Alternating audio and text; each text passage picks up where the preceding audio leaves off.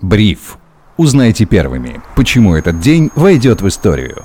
Всем привет, это Бриф, коротко и по делу. Меня зовут Сергей Чернов. Сегодня 30 ноября 2022 года. Со мной на связи главный редактор InvestFuture Федор Иванов. Федя, привет. Привет, Сереж. Вначале хочу озвучить э, то, что, в принципе, и так было ясно по поведению Центробанка, но он, наконец, э, озвучил то, что отказывается от выкупа заблокированных активов. Мол, мы следим, размышляем над этой проблемой, но радикально вмешиваться в ситуацию не хотим. Немного об этом уже говорили и в августе, у нас такие новости проходили, и тогда это решение объяснялось тем, что масштабная денежная эмиссия э, была бы следствием такого вмешательства, а это имело бы разрушительные инфляционные последствия как и для российской экономики, так и для финансового сектора. В этой ситуации мы от Центробанка уже, по сути, ничего не ждали, но как минимум хотелось бы, чтобы он поучаствовал в регулировании, немножко, так скажем, брокером хвост поприжал. Но и этого, похоже, не случится. Или я чего-то не знаю. Как ты смотришь вообще на поведение регулятора? Заблокированные активы на огромную, огромную сумму.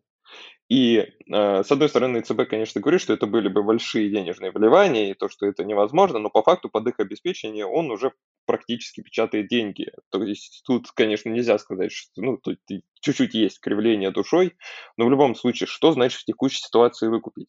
И тут главный вопрос, а дадут ли их выкупить? Ну, для меня это ну, вообще. И, э, так сказать, а ответ здесь будет для меня совсем не очевидным. Вот, поэтому мне кажется, что здесь даже не имеет никакого смысла обвинять Банк России в том, что он решил не выкупать их. Э, я скорее поддерживаю решение, потому что, ну, это просто сейчас смысла не имеет. Соглашусь, э, тем более там, я слышал, Зеленский требует триллион долларов на восстановление Украины, а глава Еврокомиссии, как раз предложившая создать создать фонд для этих целей, рассказала сегодня, что заблокировано чуть больше, чем 300 миллиардов евро резервов российского Центробанка и около 19 миллиардов евро денег российских олигархов. Тут у них арифметика не сходится, и надо полагать, что если бы Центробанку дали право выкупать его активы, то могли назначить как раз-таки цену, которая подошла бы Западу для того, чтобы дотянуть до необходимой для восстановления Украины отметки, на что бы Центробанк, соответственно, не пошел. Но это такие высокие материи, мы на них задерживаться не будем. Еще хотел с тобой обсудить долю проблемных микрозаймов, которая по сообщению Национального бюро кредитных историй, опубликованному сегодня, достигла 43 с небольшим процентов в октябре. Число проблемных кредитов стало расти с августа текущего года, и за три месяца их доля выросла на 9 процентов. Как думаешь, насколько это плохой показатель, напрямую хочется спросить, как скоро на улицах начнут с людей шапки срывать. Знаешь, ну, можно попробовать не носить шапку, конечно. Э, в текущих обстоятельствах. Э, это могло бы спасти, да, но петербуржцам деваться некуда, нужно э, делать ее на резиночках. В 90-е, знаю по знакомым, это многих спасало. Хотел пошутить, потому что заболей менингитом. Менингит нам обеспечат доставка товаров со склада Озон, где обнаружена вспышка этого заболевания. Ну, а по сути, насколько плохо то, что... Серьезно? Новость прогремела пару дней назад, да. Какой ужас. Я только с Озона что-то это... Федь, я надеюсь, тебя менингит не тронет. По крайней мере, я думаю, по твоим рассуждениям мы заметим, что что-то не так. Все-таки число число микрозаймов, которые люди не могут вернуть. О чем нам говорит? Сегодня вышла, например, интересная новость о том, что э, госслужащим, коих у нас в стране по разным оценкам э, вплоть там до 30% занятых, а иногда и до 70% доходит, а, ну, связанных с госсектором, либо непосредственно работающих в госсекторе, процентов занятого населения, у них проиндексируются там выплаты на 8%, а при этом, собственно говоря, инфляция 12%. Естественно, ну, реальные доходы населения падают. И так, э, ну, это еще госслужащие, а многим в бизнесе просто не проиндексируют доходы. И, естественно, население становится беднее, реальные доходы населения падают, отсюда у людей возникает необходимость перебиваться вот этими как раз-таки микрозаймами, кредитами и так далее. Ну, потому что банки уже не выдают нормальные кредиты, приходится брать быстро микрозаймы. Конечно, традиционно в этот период года просрочка растет, но сейчас она действительно находится на рекордных уровнях, выше даже, чем в прошлом году. Хотя прошлый год, как э, у нас принято говорить, тоже был тяжелым, вот, как и позапрошлый год был очень тяжелым. Но вот видишь, все-таки э, все становится только и хуже и хуже э, в этом плане. И здесь э, не предвидится в ближайшее время каких-то улучшений. Естественно, это создает дополнительный риск и для э, ценных бумаг микрофинансовых организаций, ну, облигаций, которые они выпускают, потому что качество кредитного портфеля снижается, что э, подводит нас к тому, что инвестировать в эти ВДОшки сейчас довольно рискованно. Как-то так. ВДОшки, поясним для тех, кто впервые слышит, высокодоходные облигации, которые и так считаются рискованными, а теперь в них лучше не соваться совсем. Ну, э, понятна твоя позиция. Спасибо, что и про ценные бумаги упомянул. Э, беспокойные новости приходят и из Китая, где вирус продолжает бить по экономике. Там индекс деловой активности в производственном секторе в очередной раз снизился до 9-месячного минимума. Я честно говоря, поскольку слышу новости, связанные с коронавирусом только относительно Китая, не могу понять, то ли эта страна единственная продолжает с ним бороться, то ли она просто единственная, кто продолжает использовать э, эту тему в качестве оправдания для своих экономических проблем. Какой у тебя взгляд на это? Я не согласен с позицией, что Китай использует коронавирус и все эти локдауны, э, ну, политику КПЗРу для оправдания своих экономических проблем, но э, на самом деле вопрос, почему Китай это делает, он довольно глубокий. И, наверное, он не на 2, и на 3, и не на 10, и на 20 минут ответа. То есть сейчас важно понимать, что в Китае политика идет впереди экономики. И то, что сейчас происходит, это отлично доказывает. И в целом социальное напряжение в Китае растет, то есть недавняя ситуация с пожаром, когда ну, людям просто заблокировали выход из здания, в нем произошел пожар, э, а из-за карантина не доехали пожарники, а спасатели, и в результате очень много людей погибло.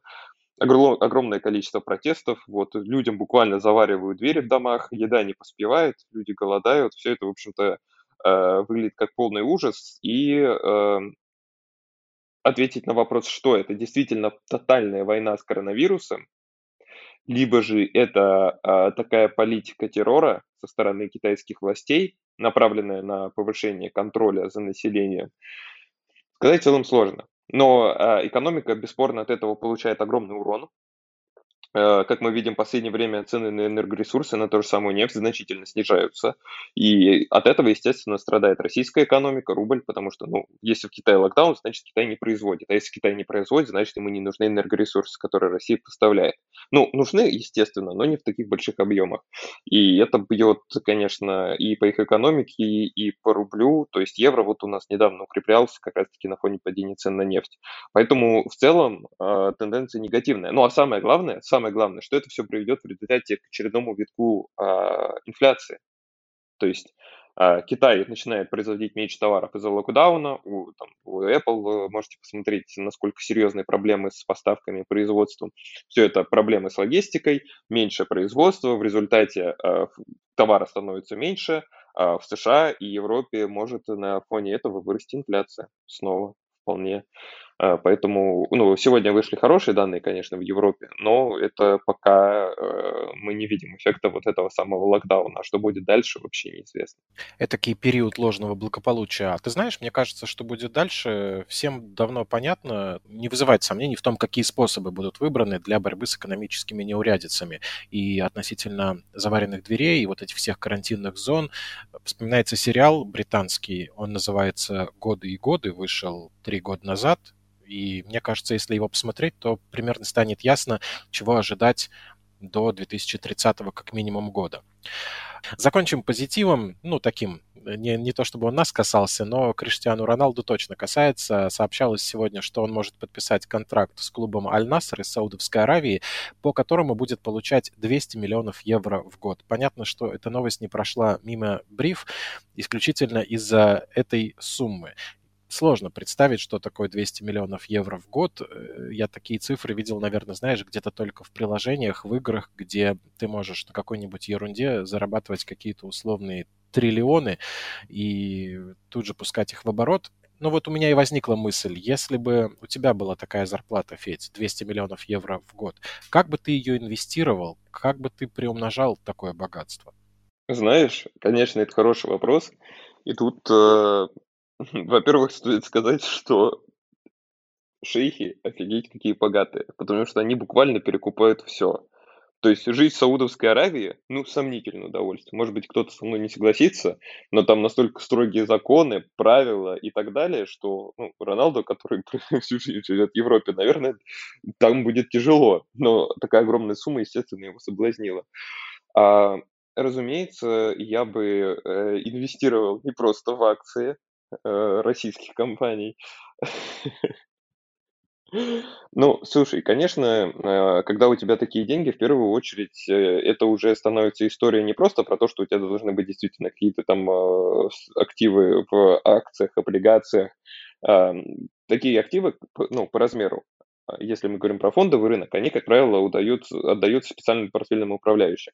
Да, то есть это уже вряд ли история про то, когда человек такой, ну, куплю-ка я себе ETF-ку. Вот, потому что человек даже не хочет думать, какую ETF ему покупать, он хочет, чтобы думали за него. Если, конечно, говорить о том, как эти деньги используют люди, которые столько зарабатывают, как используют грамотные спортсмены, и, кстати, это делает, делает то же самое Роналдо, делает Месси, э, это открытие собственных сетей бизнеса, то есть находятся грамотные управляющие, которые э, занимаются э, их э, как раз-таки предпринимательской стороной жизни.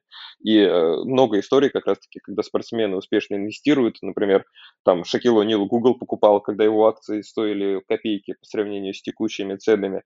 Коби Брайант, тоже один из знаменитых баскетболистов, инвестировал в одну компанию, которая производит энергетики. Я не хочу соврать по поводу цифр, что-то из серии вложил он 2 миллиона, а в результате там через несколько лет принадлежащему ему доля стоила уже около 100 миллионов. И таких историй много. Вот, э, кстати, интересно, что и Кристиану, и Месси, у них были проблемы с налогами в Испании. То есть э, там дело вплоть до суда доходило, и э, то есть, несмотря на то, что они столько зарабатывают, все-таки они стараются как можно больше сэкономить на налог. То есть им все мало, ну, несмотря на эти астрономические суммы. Наверное, никогда не бывает достаточно, да, тут именно вопрос рисков. В целом у них у всех есть э, несколько направлений бизнеса. Вот э, мы, кстати, готовим сейчас материал, он выйдет уже на выходных, э, про то, сколько зарабатывают самые топовые футболисты. Раз уж чемпионат мира идет, вот там как раз-таки подробнее обо всем расскажем. Ну, это было бы интересно и слюнопускательно, я думаю, так что приготовьте салфетки перед тем, как читать, дорогие друзья. Честно говоря, про бизнес я подумал бы в последнюю очередь. Я думал, ты сейчас начнешь перечислять машины, недвижимость, предметы искусства, антиквариат. Ну, недвижимость это, я думаю, само собой э, разумеющееся. То есть э, там они все владеют огромным количеством недвижимости по всему миру. Это, мне кажется, прям слишком очевидно было, поэтому даже говорить не стал. А по поводу предметов искусства, кстати, это очень интересная история, потому что, ну, я, если бы у меня, естественно, были такие астрономические суммы э, в качестве годового дохода, естественно, я бы э, инвестировал и в предметы искусства. Осталось начать только в этом разбираться. А теперь ты понимаешь, да, что если у шейхов гораздо больше денег, наверное, на порядок, и они уже не знают, куда инвестировать, наверняка у них есть картины, статуи, и дворцы, люксовые автомобили, суперджеты, вертолеты, какие-нибудь целые футбольные клубы, они уже вот точно до футболистов добрались. Понимаешь, какие проблемы с диверсификацией у них? Уже... Да, конечно. Когда некуда девать деньги, это огромная проблема. Мне кажется, да. Главное действительно найти какие-то правильные варианты. Если ты Роналду, и у тебя 200 миллионов евро в год, инвестировать не только в традиционные инструменты, но и в какие-то альтернативные. Ну, да. Главное не дойти до того момента, когда знаешь, что вот уже не знаю, во что инвестировать, инвестирую в Киржакова и куплю его для какого-нибудь своего молодежного клуба. Ну, а ты представляешь, что, что все вот эти 200 миллионов евро, это еще не учитывает его доходы как раз-таки за счет еще рекламных контрактов, за счет его собственного бизнеса. То есть там еще десятки миллионов долларов, и в результате в сумме какие-то просто астрономические цифры получаются. Э, поэтому это действительно интересно. И, ну, я, наверное, думаю, здесь некоторые слушают и думают, вот, значит, там просто мячик на поле пинает и получает такие деньги, а есть врачи, врачи так мало зарабатывают. Но тут, конечно, нужно понимать, что это все вопрос спроса. А, спрос формируем мы с вами, то есть люди, которые смотрят футбол, которые покупают его футболки, смотрят матч с его выступлениями, приходят, покупают билеты на стадион, там ставят ставки и так далее. Все это, конечно, огромная индустрия.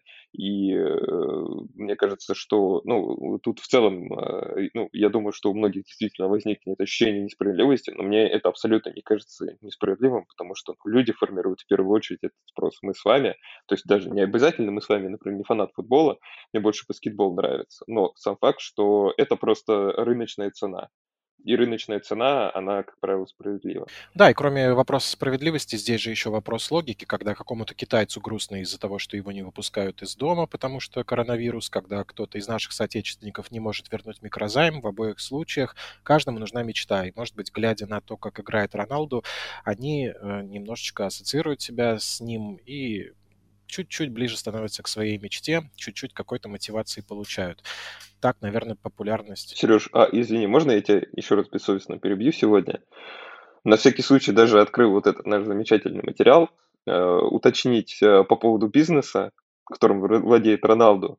У него есть сеть отелей, бренд одежды, ресторан, фитнес-клуб, парикмахерская и служба проката частных самолетов даже тут с выдумкой не просто самолеты, а служба проката, то есть и здесь бизнес. Будем иметь в виду. В бизнес вкладываться действительно, наверное, выгодно. Спасибо тебе, Федь, за все эти комментарии, которые ты и по ходу доставал. Очень приятно всегда тебя послушать. Это был главный редактор InvestFuture Федор Иванов. Спасибо тебе еще раз. Спасибо тебе, Сереж. Таким было 30 ноября 2022 года. Прощай, осень, прощай этот месяц. Меня зовут Сергей Чернов. Слушайте бриф, ставьте лайки, пишите комментарии. Хорошего настроения и до встречи.